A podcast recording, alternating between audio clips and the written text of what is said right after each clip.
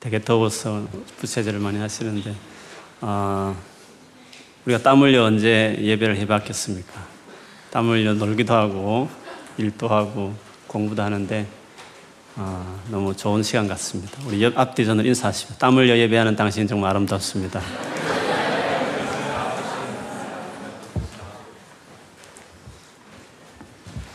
가끔 이런 고민을 나를 보기도 하고 옆에 보면서 할 때도 있습니다. 교회를 그렇게 오래 다녀도 왜 사람은 바뀌지 않을까? 교회를 그렇게 오래 다녔는데도 왜 믿음이 자라가지 않을까? 그렇게 오랫도록 예수를 믿어도 왜 죄를 이기지 못할까? 혹은 예수를 믿는데 나는 왜 행복하지 않을까? 뭐 이런 고민들 있지 않습니까? 아마 그 이유는요, 신앙의 기본이 뭔지를 잘 몰라서 그렇습니다. 그것을 잘 이해 못하고 그것을 자기 안에 잘 이루지 못했기 때문에 그런 일들이 계속 반복되는 것이죠. 믿는다는 게 뭘까? 예수를 믿는다고 한다는 말이 뭘까 하는 거죠. 신앙생활 한다는 것이 뭘 말하는 것인가? 교회 가고 성경 보면서 열심히 말씀대로 살고 힘들면 주님 찾고 그런 거 신앙생활 아닌가? 아, 이렇게 생각할 수 있는 거지 않습니까? 신앙의 기본이 뭘까 하는 거죠. 운동선수도 슬럼프 빠지면 제일 먼저 하는 게 기본 하는 거예요. 야구선수는 배팅하는 것부터 계속 하루에 슬럼프에서 빠지기 위해서. 기본이 안 돼 있으면 언제나 그런 것이죠. 우리 신앙에 있어서 기본, 저 첫 단추가 잘못 끼면 다 잘못되듯이 우리 신앙생활에 제일 중요한 기본이라 할 수 있는 것이 뭐냐 하면 내가 죄인이라는 것을 그것도 심각한 죄인이라는 것을 어느 정도 하나님이 자기 아들을 죽여야만 될 정도로 우리가 심각한 죄인이라는 것을 그거를 아는 것이 중요합니다. 만일에 하나님이 자기 아들을 죽이지 않아도 우리를 바꿀 수 있다고 한다면, 구원할 수 있다면, 하나님께서 자기 아들을 왜 죽이겠습니까? 여러분 같으면 아들을 죽이겠습니까? 죽여야만 될 정도라는 것은 우리가 그만큼 심각하다 그 뜻을 이야기합니다. 바로 내가 심각한 죄인이다. 그거를 인지하는 것이 신앙의 첫 출발입니다. 만일에 교회를 오래 다녀도 믿음이 안 자라거나 혹은 삶의 변화가 별로 없거나 예수를 믿는 즐거움이 뭔지 모르는 사람은 이 첫째 단추가 안 되어 있는 것입니다. 내가 그렇게 심각한 죄인인가? 그것이 안 받아들이는 것입니다.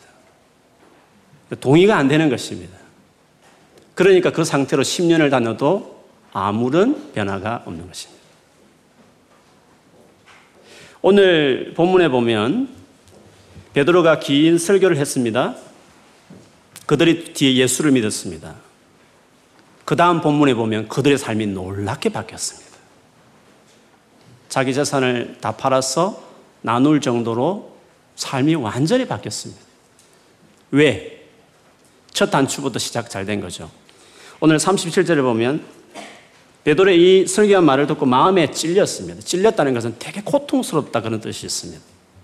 오늘 상에 보면. 그런데 그러면서 말하기를 베드로와 옆에 있던 다른 사도들에게 말하기를 간절하게 질문하기를 형제들아 우리가 어찌할꼬 우리가 어떻게 해야 되지 이렇게 막 그거를 그냥 우리 뭐 해야 되지 뭘 해야 될까 이렇게 가볍게 말한 것이 아니라 가슴에 찔렸어 막 고통스러워하면서 형제들아 우리가 어떻게 해야 될까 어떻게 뭘 어떻게 해야 되면 좋겠냐고 이렇게 말할 정도로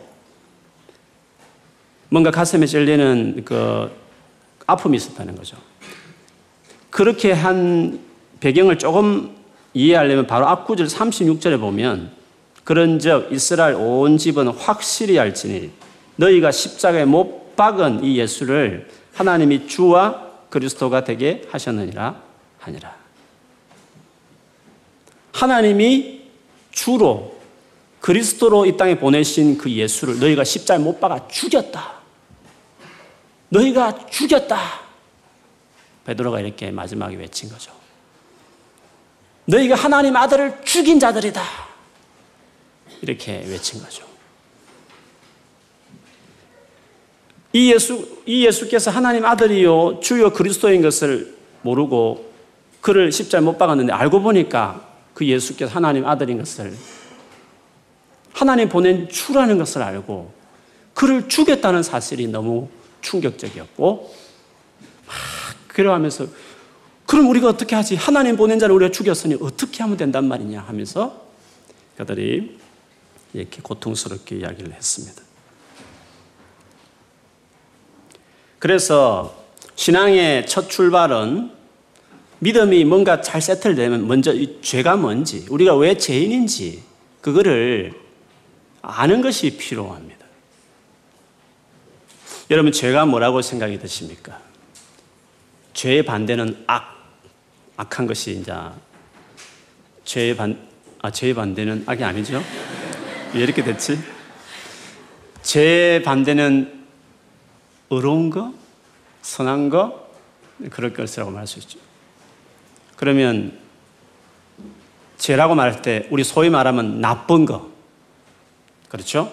나쁜 사람을 죽이든지 막 상처를 입히든지 여러 가지 사람의 피해를 주든지 이런 것을 우리가 죄를 생각할 수 있습니다. 근데 여러분 성경에서 죄를 말할 때 그렇게 정의하지 않습니다. 물론 그걸 포함합니다. 근데 죄의 근본 정의가 아닙니다. 그런 죄의 어떤 열매에, 열매에 해당되는 거지. 죄의 몸뚱아리를 그렇게 성경은 정의하지 않습니다. 근데 여러분 죄를 언제나 그렇게 생각하니까 자기는 죄인이 아니라고 생각하는 거죠. 나는 법 없이 살 사람이고, 남들 도와달라면 잘 도와주고, 남들이 힘든 일 당하면 막 안타까워하고, 나 괜찮은 사람인데, 내가 얼마나 절망적이면 하나님께서 자기 아들을 아들을 죽여야만 내가 구원을 받을 정도 내가 심각한 죄인이란 말이냐? 자기가 죄인이라는 것이 잘 이해가 안 되는 것이죠. 성경에서 죄의 반대는요, 믿음입니다.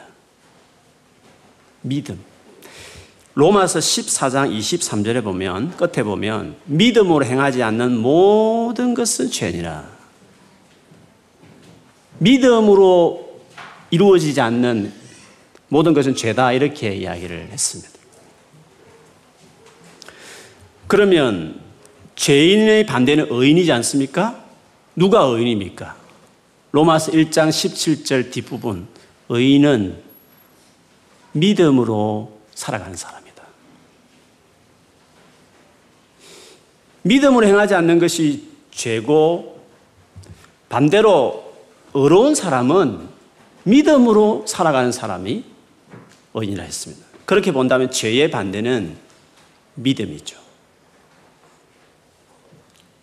시편 1편 1절에 보면 와 행복한 사람 그 행복한 사람은 악인의 꾀를 쫓아가지 않고 죄인의 길로 들어서지도 않고 오만한 자의 자리에 같이 앉아 있지 않는다라고 말을 했습니다.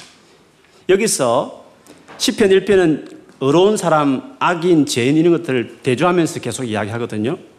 여기서 악인을 말하기를 조금 전에 읽어드렸던 1절에 의하면 복 있는 사람은 악인의 꾀를 쫓아가지 않는다 했습니다. 다르게 말하면 악인의 특징은 꾀가 있는 것이죠.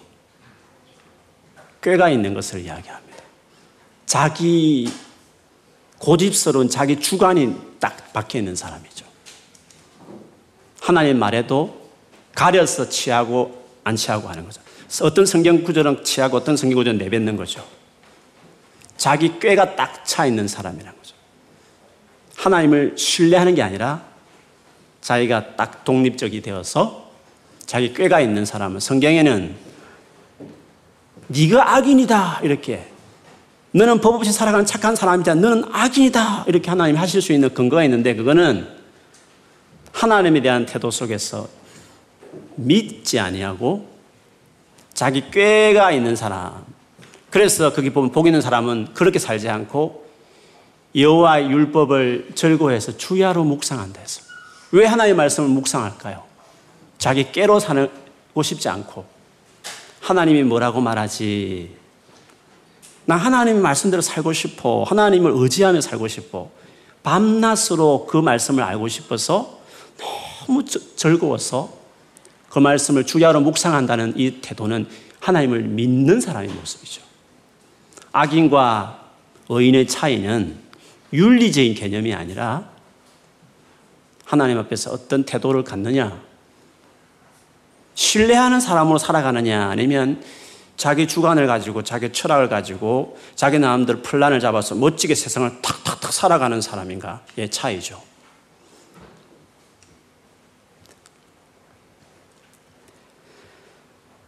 누가복음 18장 9절에서 14절에 보면 예수님이 예수님이 직접 하신 비유입니다. 예수님이 친히 하신 말씀이에요. 누가 의인인지를 예수님이 잘 말씀하셨어요. 비유입니다. 주님이 만들어서 이야기를 만들어서 들려주면서 말했습니다. 한 사람은 바리새인이었습니다. 바리새라는 뜻은 구별되다 이런 뜻입니다. 나는 세상 사람과 다르게 바르게 살겠다. 나는 다른 사람처럼 그렇게 이상하게 살지 않고 죄짓지 않고 바르게 살겠다라고 작정하고 노력했던 바리새인이었습니다. 누가 봐도 바른 사람이죠. 의인이라고 할 만하죠. 또 한 사람은 세리였습니다. 세리는 로마 정부의 앞잡이가 되어서 자원해서 백성들의 세금을 거두고 자기 일부 로마 정부에서 세금 그 월급을 주지 않았기 때문에 자기가 나름대로 월급을 만들었어요. 그래서 월급을 많이 타고 싶으면 세금을 많이 거두면 되는 거죠. 그래서 이 세리들이 로마에 세금을 바치는 것도 기분 나쁜데 더 많이 거둬서 자기가 얼마는 자기가 챙기고 일정한 금액 로마에서 요구하는 금액만 텍스만 바친 거죠. 그래서 세리들은 백성에게 정말 욕을 들었습니다. 우리 식으로 하면 친일파죠. 친일파.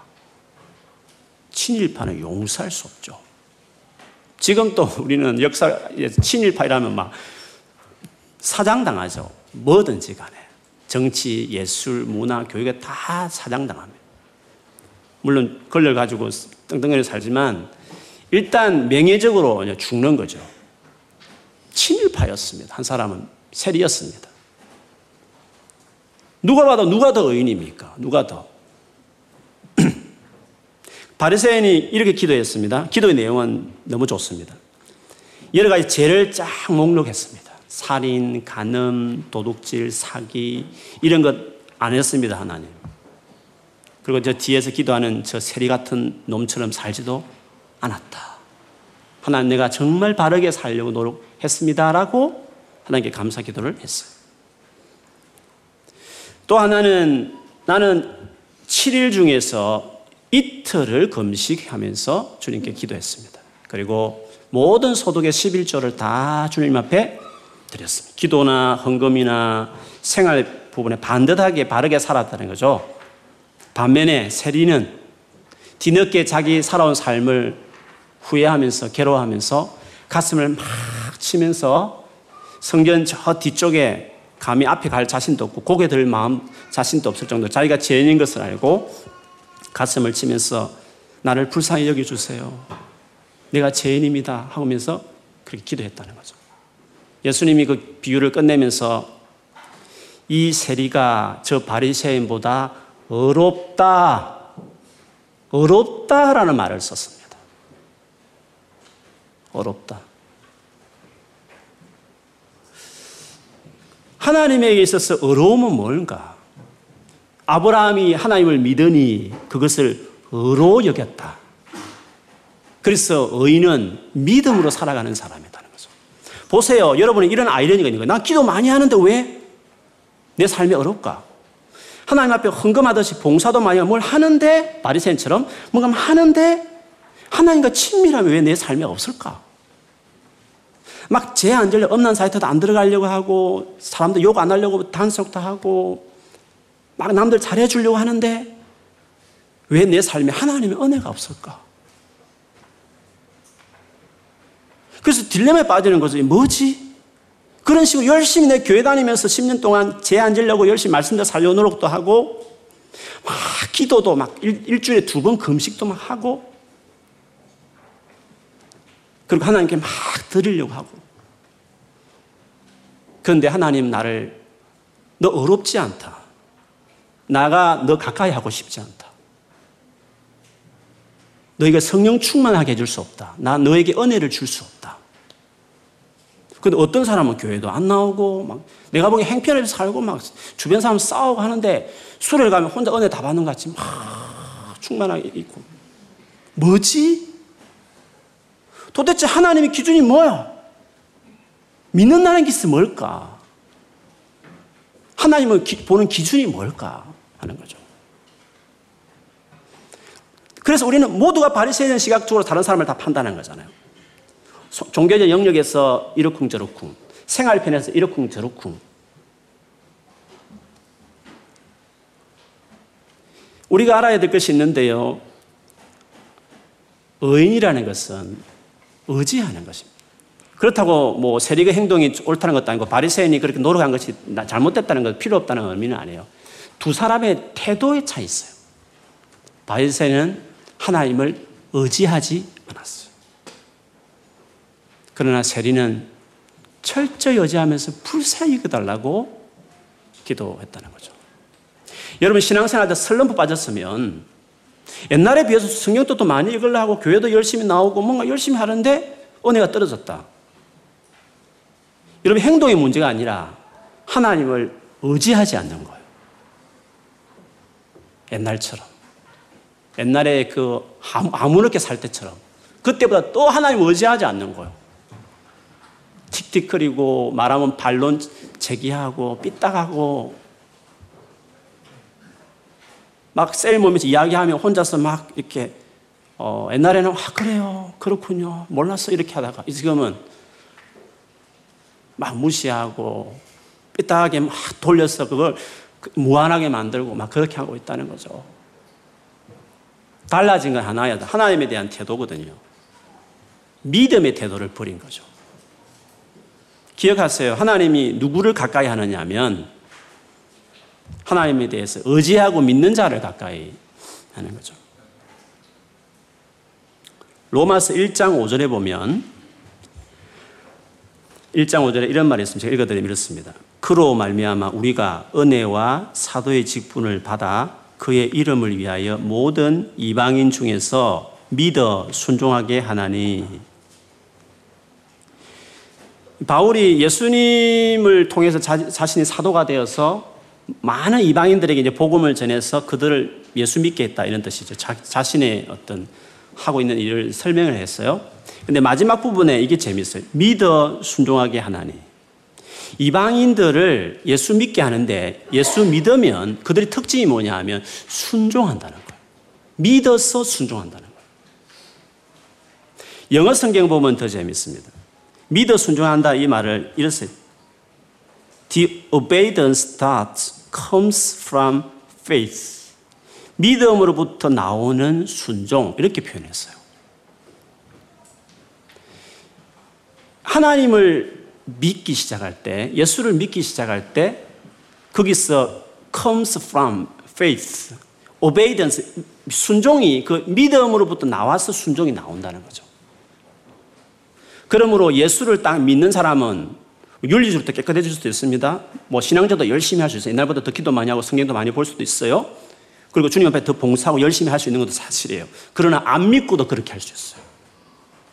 성령 충만하지 않은 상태도 그렇게 더 할 수도 있는 것이에요. 그럴 수 있고 그렇지 않을 수 있는 거예요. 그것을 판단할 수 있는 부분은 아닌 거죠. 근데 믿음으로 살아가는 사람은 순종한다는 거죠. 그래서 믿음이라는 것은 윤리적인 부분이나 어떤 신앙적인 어떤 활동의 영역으로 체크할 수 없고 하나님에 대한 관계 속에서 내가 어떤 태도로 보이느냐로 점검할 수 있는 거죠. 순종. 그분을 철저히 신뢰하고 믿고 그분에 순종하는 것이죠. 그래서 성경에서 죄라고 말할 때는 윤리적인 것으로 측면으로 한정하지 않고 하나님과의 관계에서 얼마나 순종하려고 하느냐 그것으로 어, 이야기할 수 있습니다. 그러므로 믿음의 부분은 권위에 대한 태도의 문제예요. 순종이라는 것은 결국 권위에 대한 태도잖아요. 그렇죠? 그래서 믿음이 없는 사람들은 권위가 늘 불편해요. 그리고 언제나 회사 가든지 어디 가든지 권위자들과 부딪혀요. 그리고 권위자들을 뒷담화해요. 믿음의 반대는 권위에 대한 어, 불신이 배어 있어요. 왜 순종이라는 자체가 권위에 대한 건강한 마음이 있어야 순종이 있는 거잖아요. 근데 순종하지 않는다는 것은 일단 순종해야 될 대상에 대한 여러 가지를 하여튼 안 좋은 것에 불편함이 있는 거죠.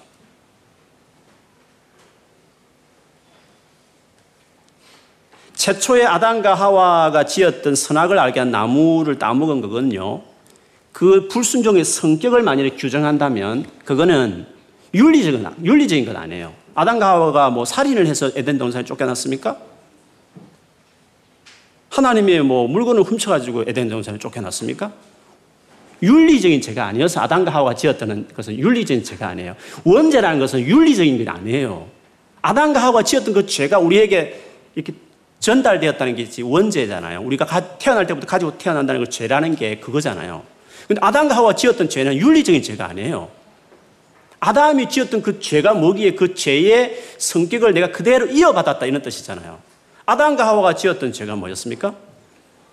스스로 하나님이 되겠다 의지를 가지고 액션을 취한 것이었잖아요. 하나님 되려고 선악을 알게 한 나무를 먹은 것이었지 않습니까? 하나님이 하나님을 몰아내고 본인이 하나님 자리에 딱 선다는 뜻이잖아요. 즉 하나님이라는 그 오소리티 권위를 가다 치우고 자기가 그 오소리를 취한다는 것이잖아요. 그래서 아담과 하와가 처음에 지었던 원죄는 권위에 대한 태도를 이야기해요. 즉 순종의 부분이죠. 근데 예수를 딱 믿으면 교회 열심히 한다, 성경 많이 본다, 착하게 산다는 뜻으로 바울은 말하지 않고 믿으면 순종한다. 예수를 믿기 시작했다면 순종하는 사람으로 들어섰다. 원죄는 순종하지 않는 것이 본능적으로 박혀 있는 사람인데 예수를 믿은 이후에 순종이라는 그 새로운 라이프 스타일에 들어섰다. 그런 뜻이죠. 그래서 믿어야 순종이 되는 거죠. 믿어 순종케 하려고 한다는 거죠. 그래서 여러분 믿음이 좋은 사람 안 좋은 사람 어떻게 판단할 수 있느냐 하면 종교적 열심히 다 하느냐 교회에서 열심히 활동을 많이 하느냐 아니면 착하게 살아가느냐를 이제 판단하는 거 아니에요. 하나님을 대해서 얼마나 신뢰하느냐 그리고 그분께 얼마나 순종하며 살아가느냐 그것으로 이야기할 수 있죠. 사탄은 결국 권위를 무시했잖아요. 아담과 하와도 똑같이 팔로우했고 그리고 그 사단의 통치하에 있는 세상 모든 사람들은 불순종의 삶의 스타일을 갖게 되는 거죠. 그 특징은 권위를 멸시해요. 유다서 1장 8절에 보면 불신 세계에 있는 사람들의 특징을 이렇게 이야기했어요. 유다서 1장 8절에 그러한데 꿈꾸는 이 사람들도 그와 같이 육체를 더럽히며 권위를 없인 여기며 영광을 비방하는도다. 권위를 없인 여기는 특징이 있다고 이야기했어요. 그래서 저는 신앙의 척도를 말할 때 신앙을 열심히 내고 있느냐 착하냐 그걸 기준을 말하지 않아요. 그렇다고 뭐 무조건 시킨 대로 다 한다는 그런 뜻도 아니에요. 건강한 권위에 대한 생각이 있어야 돼요. 어떤 사람은 건강, 건의에 잘못된 생각에서 무조건 굴욕하는 사람이 있어요. 그 사람도 건강한 건의에 대한 이해가 아니에요. 그렇지만 언제나 사타건 태클을 거는 건의에 대한 생각이 지금 망가져 있는 사람도 있다는 거죠. 그것이 믿음 안에서 다 정립해야 되는 부분 중에 중요한 부분에 하나 해당되죠. 그래서 오죽했으면 최고 높으신 하나님께서 우리를 구원하겠다 보낸 독생자 하나밖에 아들 그리스도를 십자가 못 박아 죽여버렸으니까 그들이 권위에 대해서 얼마나 무시하는 죄인인지를 확실하게 드러난 거죠. 그러니까 이들이 어찌할꼬 이 어미는 하나님에 대해서 이렇게 절대적으로 대항하고 하나님 보낸 그리스도를 죽이는 걸 통해 자기의 죄인됨이 확실하게 드러나게 된 거죠. 여기서 어찌할고 이 의미는 이 죄라는 것은 바로 하나님 앞에 얼마나 불순종하고 자기가 스스로 하나님이라고 하는 이 태도를 가지고 행동인지 확실히 드러난 사건이었기 때문에 그걸 애통해하면서 이렇게 몹쓸 짓을 했던 것에서 괴로워하고 지금 고통스럽게 외치고 있는 것을 볼 수 있습니다. 그래서 여러분 죄라는 것은 이젠 정의를 다시 해야 돼요. 윤리적으로 죄를 정의하지 말아요. 여러분이 하나님 앞에서 얼마나 철저히 그분을 의지하고 정말 찾고 순종하는지를 보고 죄인이라고 말해야 돼요. 옆에 있는 친구는 늘 나쁜 짓도 많이 하고 이렇게 하지만 그러나 그러면서 진심을 뉘우치면서 세리처럼 회개하는 사람이고 나는 죄 안 짓고 공부도 잘하고 열심히 잘하고 잘 지키면 하나님이 나를 더 사랑하실 거야. 난 교회 봉사도 많이 해. 사랑하실까 할지 모르지만 이상하게도 하나님의 기준은 또 달라요. 그래서 요한복음 16장 7절에서 9절에 보면 성령이 오시면 그가 죄에 대해서 책망하고 의에 대해서 책망하고 심판에 대해서 책망할 것이라 했는데 죄에 대하여라 하면 그들이 나를 믿지 아니하며 죄의 기준이 얼마나 많은데 성령이 와서 죄에 대해서 책망을 하는데 왜 도둑질 했네, 너 엄난하네, 너 그렇게 사람들 상처 주네, 이런 지적, 지적 할 만도 하잖아요. 근데 성령 오시면 죄를 지적하는데 가장 큰 지적은 하나님 아들을 믿지 아니하며 즉 권위 하나님께서 보내신 당신의 독생자 그리스도에 대해서 거부한다는 거죠. 거부하는 세상 사람 중에 착한 사람 많습니다, 여러분. 사회 구제 복 사회적으로 봉사하는 사람 참 많이 있어요. 그러나 하나님이 제일 중요하게 생각하는 것은 나에 대해서 어떻게 생각하느냐는 거예요. 하나님은 나에 대해서 네가 어떤 attitude를 가지고 살아가느냐를 보시는 거죠. 온인을 향한 우리를 구원하시게 보내신 하나밖에 는 외아들 예수. 그것도 우리를 위해서 십자가에 대신 죽게 하시기까지 구원을 이루신 그 예수님에 대해서 어떤 반응을 보이냐는 것은 많은 죄들 중에서 가장 큰 죄이기 때문에 이제 복음 앞에서 그가 죄인인지 아닌지가 드러나는 시대가 된 거죠. 하나님이 어떤 분인지, 그분이 우리를 사랑했었던 아들을 보내 죽게 하셨다는 복음의 메시지를 전하잖아요. 그 복음의 메시지 앞에 어떻게 반응하냐 따라서 그가 죄인인지 아닌지를 이제 판가름하는 어, 상황이 돼버리게 된 거죠. 그래서 성령이 오셔서 우리를 하나님 터치하시면 야 죄라는 게 도둑질한 것보다도 내가 하나님을 믿지 않고 따르지 않는 게 이게 큰 죄구나 라는 것을 성령이 오시면 세상을 책망한다 이야기했어요. 그래서 내가 죄인인지 아닌지는 여러분 자신이 보면 돼요. 내가 일주일 살면서 한 번도 기도하지 않았다. 내가 힘들고 어려운 일인데 주님을 한 번도 찾지 않고 내가 그냥 교회 왔다. 내가 살아가면서 하나님이 뜻이 뭔지 알고 싶은 성경을 한 번도 안 봤다. 의지의 차원으로 기도와 말씀을 이야기하는 거예요. 의지하지 않고 그냥 기도할 수 있어요? 의지하지 않고, 하지 않고 종교적 열심으로 그냥 성경 일독해야지 하는 마음 그냥 할 수도 있는 것이에요.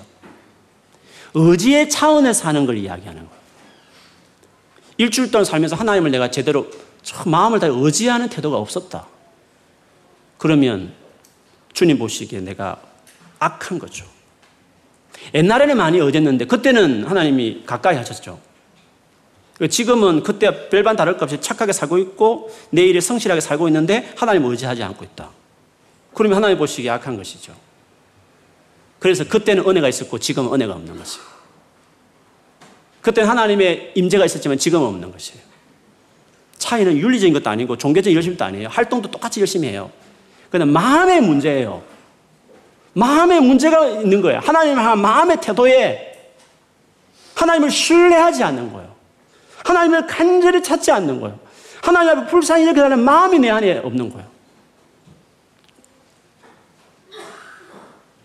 그래서 그들이 이것이 죄인이라는 것을 하나님 보내신 독생자를 죽였다는 것을 깨닫고 슬퍼하고 괴로워할 때 어떻게 할까 했을 때 예수님 베드로가 예수님 대해서 소개하기 시작하죠.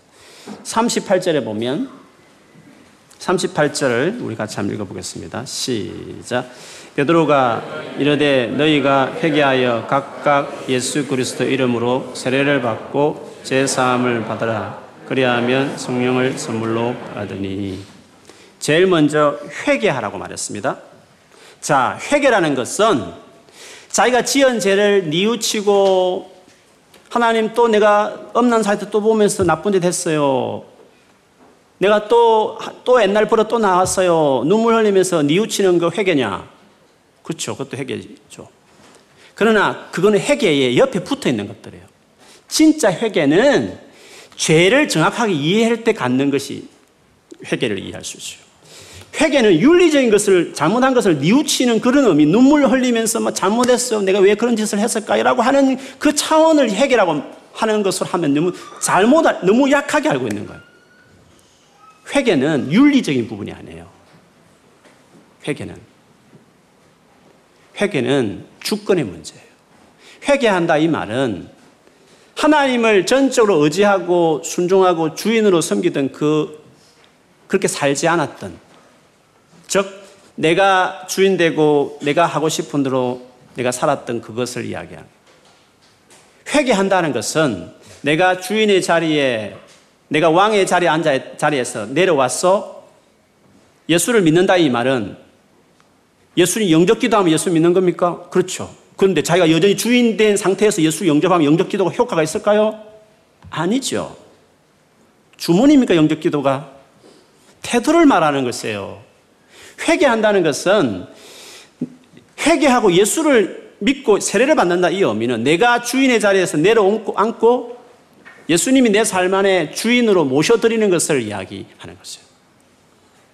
그래서 회개한다는 원래 원뜻에 보면 마음을 바꾸다, 생각을 바꾼다 뜻이에요.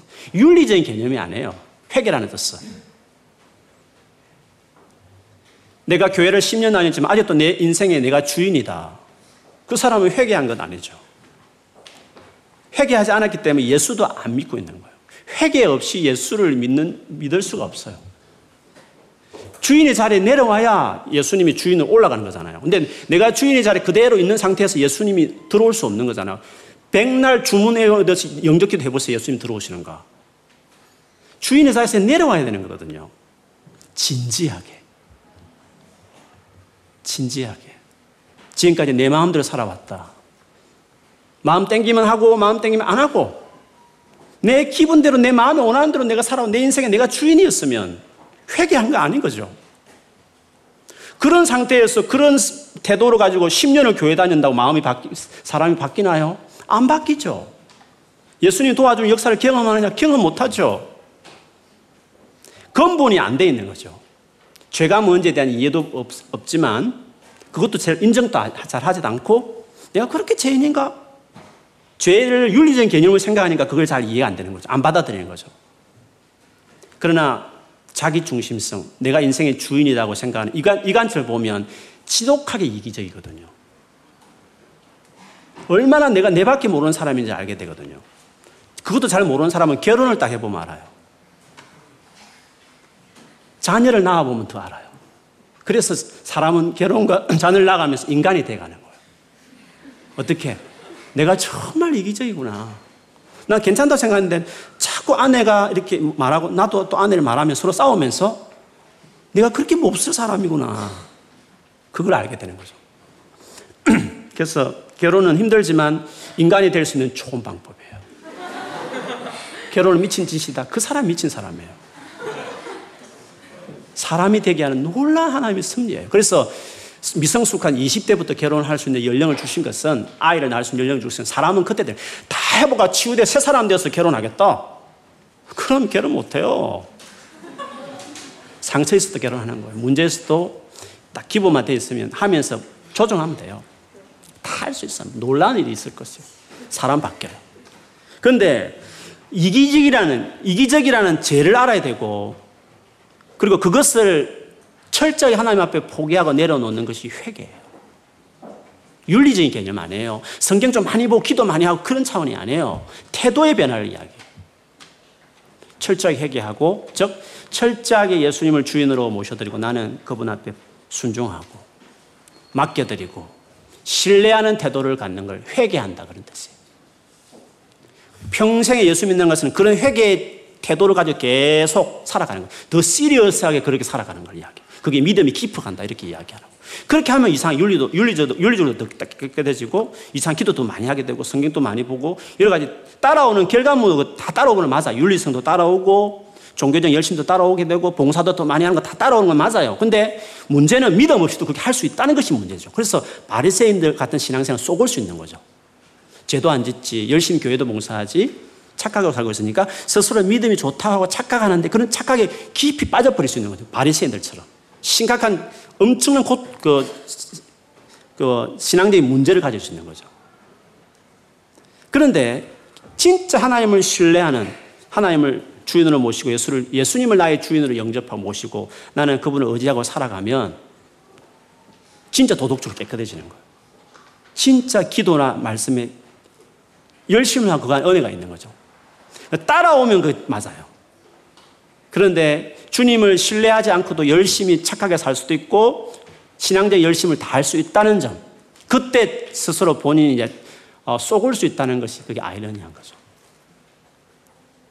그래서 죄인인가 내가 정말 죄인인가에 대한 확실한 인식이 필요하고 그게 첫 스텝이에요. 그게 진지하면 진지할수록 여러분 삶의 변화가 있을 것이에요. 여러분 인간관계 갈등 속에서요 갈등 있잖아요. 그때 윤리적으로 접근하는 사람 누가 더 나쁘고 누가 덜 나쁠 수 있어요. 그렇잖아요. 근데 태도를 딱 보고 어떤 사람은 너무 자기 중심적이에요. 근데 어떤 사람은 어, 더 겸손한 사람이 있을 수 있어요. 하나님은 그 차이를 보셔요. 윤리성을 접근하면 관계 너무 어려워요. 다 모든 게 다 어려워요. 그래서 믿음의 태도로 인간관계를 바라보고 다 배워야 돼요. 복음이 요구하는 인간관계 방식을 다 배워야 되는 것이에요. 너무나 이기적이기 때문에 다 싸우는 것이에요. 그렇다고 미워할 이유가 있느냐? 원래 그래요. 원래 다 그래요. 놀랄 필요도 없어요. 미워할 필요도 없어요. 그래서 우리가 죄인임을 깨닫고 다 같이 은혜를 구하면 하나님께 도와주시죠. 그래서 죄가 뭔지를 알고 그 다음에 그렇기 때문에 철저하게 회개하는 삶을 사는 거예요. 회개한다는 것은 또 죄짓고 잘못해서 용서했어요. 다시 안 할게요. 다시는 이런, 이런 차원을 말하는 게 아니에요. 태도를 바꿔야 돼요. 내 내면의 태도를 철저하게 1년, 2년, 3년을 보내면서 진지하게 하나님 앞에 의지하고 순종하는 삶으로 자기 삶을 바꿔가야 돼요. 회개가 일어나야 되는 것이에요. 계속 하는 거예요, 그렇게. 하나님을 향한 나의 태도를 바꿔가는 게 중요해요. 물론 죄를 또 지을 수도 있겠죠? 또 엄난한 사이트 들었다 놨다 할 수 있겠죠? 그게 너무 목매듯이 힘들어하지 말아요. 계속 단속하지만 중요한 것은 하나님에 대한 태도를 계속 일관되게 갖는 게 중요한 거예요. 의지하는 게 중요해요. 믿음으로 살아가는 삶을 계속 내가 사는 게 중요해요. 예수님을 의지하고 살아가는 게 중요해요. 그리고 그 예수님을 주인으로 모시고 그분을 처음 의지하고 살아가면 어느새 엄난 사이트 안 보잖아요. 여러분 수련회 하면 3박 4일 갔다 오면 어느새 한 일주일, 이주는 딱 생각도 잘 안 나잖아요. 왜? 하나님을 가까이 하는 주님을 막 완전히 찾아버리면 윤리성도 단속이 돼요. 사람도 더 사랑하는 마음이 막 생겨요. 마지막 안고 할 때는 막 괜히 감격스럽고 너무 사랑스럽고 막 그러잖아요. 그게 원리예요. 하나님을 가까이 하는 거예요. 믿음으로 살아가는 그것으로 윤리성을 만들어내고 종교적 열심을 만들어내는 것인데 그 관계는 대충 해버리고 죄안 지어야지 착하게 살아야지 열심히 성경 봐야 되는데 기도 또 해야 되는데 이렇게 하니까 뭔가 안 되는 거예요. 불교처럼 이슬람교처럼 똑같이 그렇게 하는 거죠. 그래서 우리가 이렇게 심각한 죄인한 것을 인식하고 그러면서 나의 삶의 주도권을 탁 내려놓고 회개하고 예수님을 모시고 신뢰하고 꾸준히 살면 어느새 도덕적으로 깨끗해지고 깨끗했는데 옛날에는 막 판단했어요. 저 술집에 가고 말이야. 음? 저렇게 망가지고 이렇게 판단. 이제는 깨끗했는데 판단이 안, 안 해요. 이상한 거죠. 자기가 열심을 한 게 은혜로 하나님 가까이 하면서 되어진 자연스러운 결과기 때문에 하나님이 은혜를 그 은혜 속에 있었기 때문에 하나님이 그 위대함을 봤기 때문에 사람을 잘 판단하잖아요. 깨끗하고 바르게 살아가는데 다른 사람을 정죄하지 않고 수근거리지도 않아요. 그게 정상적인 그리스도인이 프로세스의 과정이라고 이야기할 수 있는 거죠. 그래서 여러분, 우리가 죄인인 것을 날마다 인정하고 그리고 내가 주인됨을 내려놓고 예수님을 열렬히 환영하고 받아들이고 살면 인생 바뀌어요. 예수로 다 바뀌어버릴 수 있어요. 누구든 예수님의 새 사람이 되어버릴 수 있어요. 그러므로 이 정도를 가요. 이 믿음의 원칙대로 신앙생활을 해요. 단수를 잘 깨어요. 다른 종교처럼 신앙생활 하지 말고 교회 나온다는 거 외에 하나님 찾는다는 거 외에 다른 차이를 하지 말고 스타일도 태도도 다 믿음이 요구하는 태도로 주님을 응하세요. 그러면 달라져. 오늘 저녁부터 달라질 수 있어요. 한번 여러분을 점검해 보세요. 나는 정말 정말 죄인이다. 정말 나는 죄인이다. 그걸 인정하는가? 두 번째, 나는 회개했는가? 정말 내 삶에 예수님이 주인이라고 말할 수 있는 사람인가? 그리고 예수님을 내 삶에 영접하고 그분이 주인처럼 내 삶 안에 활동하면서 나는 그분께 순종하며 살아가는 사람인가? 그것이 분명하면 됩니다. 반드시 달라집니다. 예수 믿는 거 어려워. 쉽게 안 바뀌어. 원래 신앙생활 그렇게 복잡한 거야. 자기가 그렇게 안 살아오니까 그렇게 복잡하게 생각하는 거죠. 성경을 다 봐요. 그렇게 말하는지. 누구든지 그리스도 하면 새 사람은 피조물이 된다고 말을 했어요. 나를 믿는 자면 영원히 줄이지 않고 목마르지 않을 것이라고 말을 했어요. 범사에 감사하고 항상 기뻐하는 것이 그리스도 안에 있는 사람들은 다 누릴 수 있는 뜻이라고 하나님 뜻이라고 말했어요. 인생이 그 신앙생활이 복잡하고 뭔가 안 풀리고 이상하게 어렵고 풍성하지 않고 막 힘들고 하는 것은 원래 그런 거야. 연단이랑 받는 거야. 이렇게 자기 안에 막 복잡해버린 신앙이. 복잡하지 않아요. 신앙생활 원리대로 살지 않았기 때문에 자기가 복잡한 거예요. 그래서 다른 사람에도 복잡하게 말을 해버려. 그렇지 않습니다. 오늘 이 사실들 기억하면서 오늘 이 저녁부터 믿음으로 쭉 반응하시면 예수께서 여러분 삶을 다스리는데 어떻게 변화되지 않겠습니까? 제 용서 하나님이 제 용서하신다 말씀하셨고 성령을 주신다고 말씀하셨 성령이 들어오셨는데 어떻게 삶이 안 바뀐다 말씀이에요. 그러므로 그 성령과 함께 의지하시면서 사셨어. 여러분 삶 안에 예수로 말미암아 변화되는 놀란 은혜들 경험하 살아가는 여러분 되기를 주 이름으로 축원합니다. 아멘. 기도하겠습니다.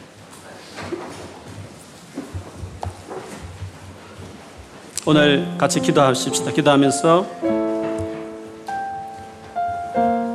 아직도 내가 죄인이라는 것을 인정하지 않는 분들이 있으시면 그 상태로 10년 믿어도 아무 변화 일어나잖아요. 내가 죄인인 것을 고백하지 않고 그거를 인식하지 못하면서 성경을 천독 만독 해 보세요. 바뀌는 안 바뀌어요. 20년 교회 생활에도 안 바뀔 것이에요. 내가 왜 죄인이야? 내가 괜찮은 사람인데 이렇게 말하는 사람은 안 바뀌어요. 그 많은 성경 지식은 논쟁하는 데 쓰는 재료밖에 안 될 거예요. 그 성경 지식은. 남들 판단하는데 성경 모르는 사람들 판단하는 데서 다 쓰이는 재료밖에 안 될 거예요. 내가 하나님 앞에 죄인인가?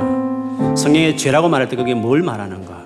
내가 하나님 앞에 얼마나 교만하게 서 있는가? 사람 앞에 섰을 때도 내가 얼마나 권위에 대해서 내가 이렇게 삐딱한 사람들인가? 자기를 철저하게 봐요. 하나님 앞에서. 죄인됨을 진지하게 주님 앞에 계속 머물러 생각해 보세요. 그리고 그것이 깊어지면 내려오세요. 주님, 내가 잘못했습니다. 그게 회개예요. 좀 제지한 거뭐 잘못했다 그런 걸 말하는 회개를 말하는 거 아니에요. 그는 불교에도 하고 다른 종교도 다 해요. 그런 건 뉘우치는 건 다 해요. 주권의 문제예요. 회개를 진지하게 하세요. 여러분 삶. 더 주님을 주되게 모셔드렸어요. 예수님을 영접했어요. 아직도 한 번도 그렇게 해본 적이 없는, 그걸, 그, 그게 믿는 것인지 전혀 생각하지 못한 사람, 그 교회 다니면 예수 믿느냐고 생각했던 사람이 있으면 오늘 그걸 이해하시고 예수님 영접했어요. 그러면 오늘부터 새 삶이 시작되는 거예요. 내가 정말 나 이기적인 사람 맞, 맞아요. 그런 측면에 나는 죄인이에요. 그리고 내가 지금 내 마음대로 내 하고 싶은 대로 살아왔어요. 내가 다시 이제는 그걸 멈출게요. 회개하고. 예수님 내 삶에 들어와 주세요. 나의 주인이 되어 주세요. 라고 말하면 믿음이 시작되는 거예요. 오늘부터 진짜 믿는 게 되는 거예요. 오늘부터 그래서 삶이 변화되게 될 거예요. 그렇게 해놓고도 또 자기 마음대로 살면 물론 또 돌아가는 거죠. 물론 주님은 계시지만 삶의 변화는 또 복잡해지기 시작하는 거예요. 언제나 원리를 따라서 주님을 대했습니다. 오늘 이 시간 같이 기도하면서 다시 주님을 예수를 주로 초청하고 또 그분을 그렇게 대하고 고백하면서 오늘 믿음으로 내가 주님 의지하며 살겠습니다. 나의 삶을 인도해 달라. 우리 같이 한번 주님 앞에 겸손하게 고백하며 기도하겠습니다. 하나님 아버지 감사합니다. 우리 삶 안에 주님 내 마음대로 내가 하고 싶은 대로 내 기분대로 결정하며 행하는 것들이 너무 많습니다. 이렇게 살아가면 하나님께서 독생자 보내면 누구나 할 것 없이 대한민국에 보내도 예수를 십자가에 못 박았을 것입니다. 어느 나라에 보내도 이런 죄인은 아담과 하와처럼 하나님 되고자 하는 본을 가지고 태어난 모든 사람은 어김없이 이렇게 하나님의 보내신 독생자를 못 박아 죽이는 몹쓸 죄를 지을 수 있는 사람일 수밖에 없습니다. 오늘 이 단식은 우리 모두의 죄인의 단식이어야 될 것을 고백합니다. 주여 어떻게 해야 되겠습니까? 이렇게 망가져 있는 죄로 되겠습니까? 심플하게 베드로 말했습니다. 회개해라. 그 자리에 내려와서 주와 그리스도가 되게 하신 예수를 모셔드리고 세례 받으면 하나님 모든 죄 용서하시고 성령 하나님의 영을 주시겠다 말씀하셨습니다. 오늘 이 시간 예수를 믿는 사람들이 있게 해 주옵소서. 진짜 예수 믿는 사람들이 있게 해 주시고 그런 믿음이 시작되게 하시고 이미 믿었어도 이 믿음의 원칙대로 살지 않고 삶의 주인 되어서 자기 열심으로만 하려고 했던 것도 있었으면 다시 회개하고 예수님을 신뢰하고 살게 하여 주시옵소서. 하나님, 우리 기독교가 무슬림하고 이슬람하고 유교하고 다른 종교가 뭐가 다른지 구원받는 첫 시작도 다르지만 예수 믿은 이후에 믿음 생활하는 과정도 완전히 다릅니다. 정말 주님을 주님 앞에 이렇게 의지하고 믿고 찾고 기대고 주를 주로 인정하고 살아가는 것이 그게 의, 의요 그것이 선한 것이며 거기에서 모든 것들이 다 이루어지는 어, 출발이라고 우리에게 말씀하셨습니다. 어느새 하나님 믿는다 하면서도 자기 열심으로만 살아가는 사람들이 자기와 다른 사람 비교하면서 잘났니 못났니 비교하면서 판단하며 수군거리는 것들도 또 많도 많이 있습니다. 아버지 하나님을 찾고 예수를 의지하며 살아가는 저희들이 다 되게 하여 주옵소서. 내가 주인의 자리에서 내려앉습니다. 이제 예수님을 내 삶의 주인으로 다시금 모십니다. 오늘 이 저녁부터 저녁부터 오늘 찾고 의지하면서 주를 따라가겠습니다. 예수님이 나를 다스리는 것을 경험하면서 내 인생이 얼마나 달라지는 것을 내 임상 실험하게 하시고 그래서 예수로 충분하다. 예수 믿으면 삶이 바뀐다. 모든 사람이 예수 다 믿어야 된다라고 말할 만한 정인으로 낯설 수 있는 자들이 다 되게 해 주옵소서. 예수님 이름으로 기도합니다.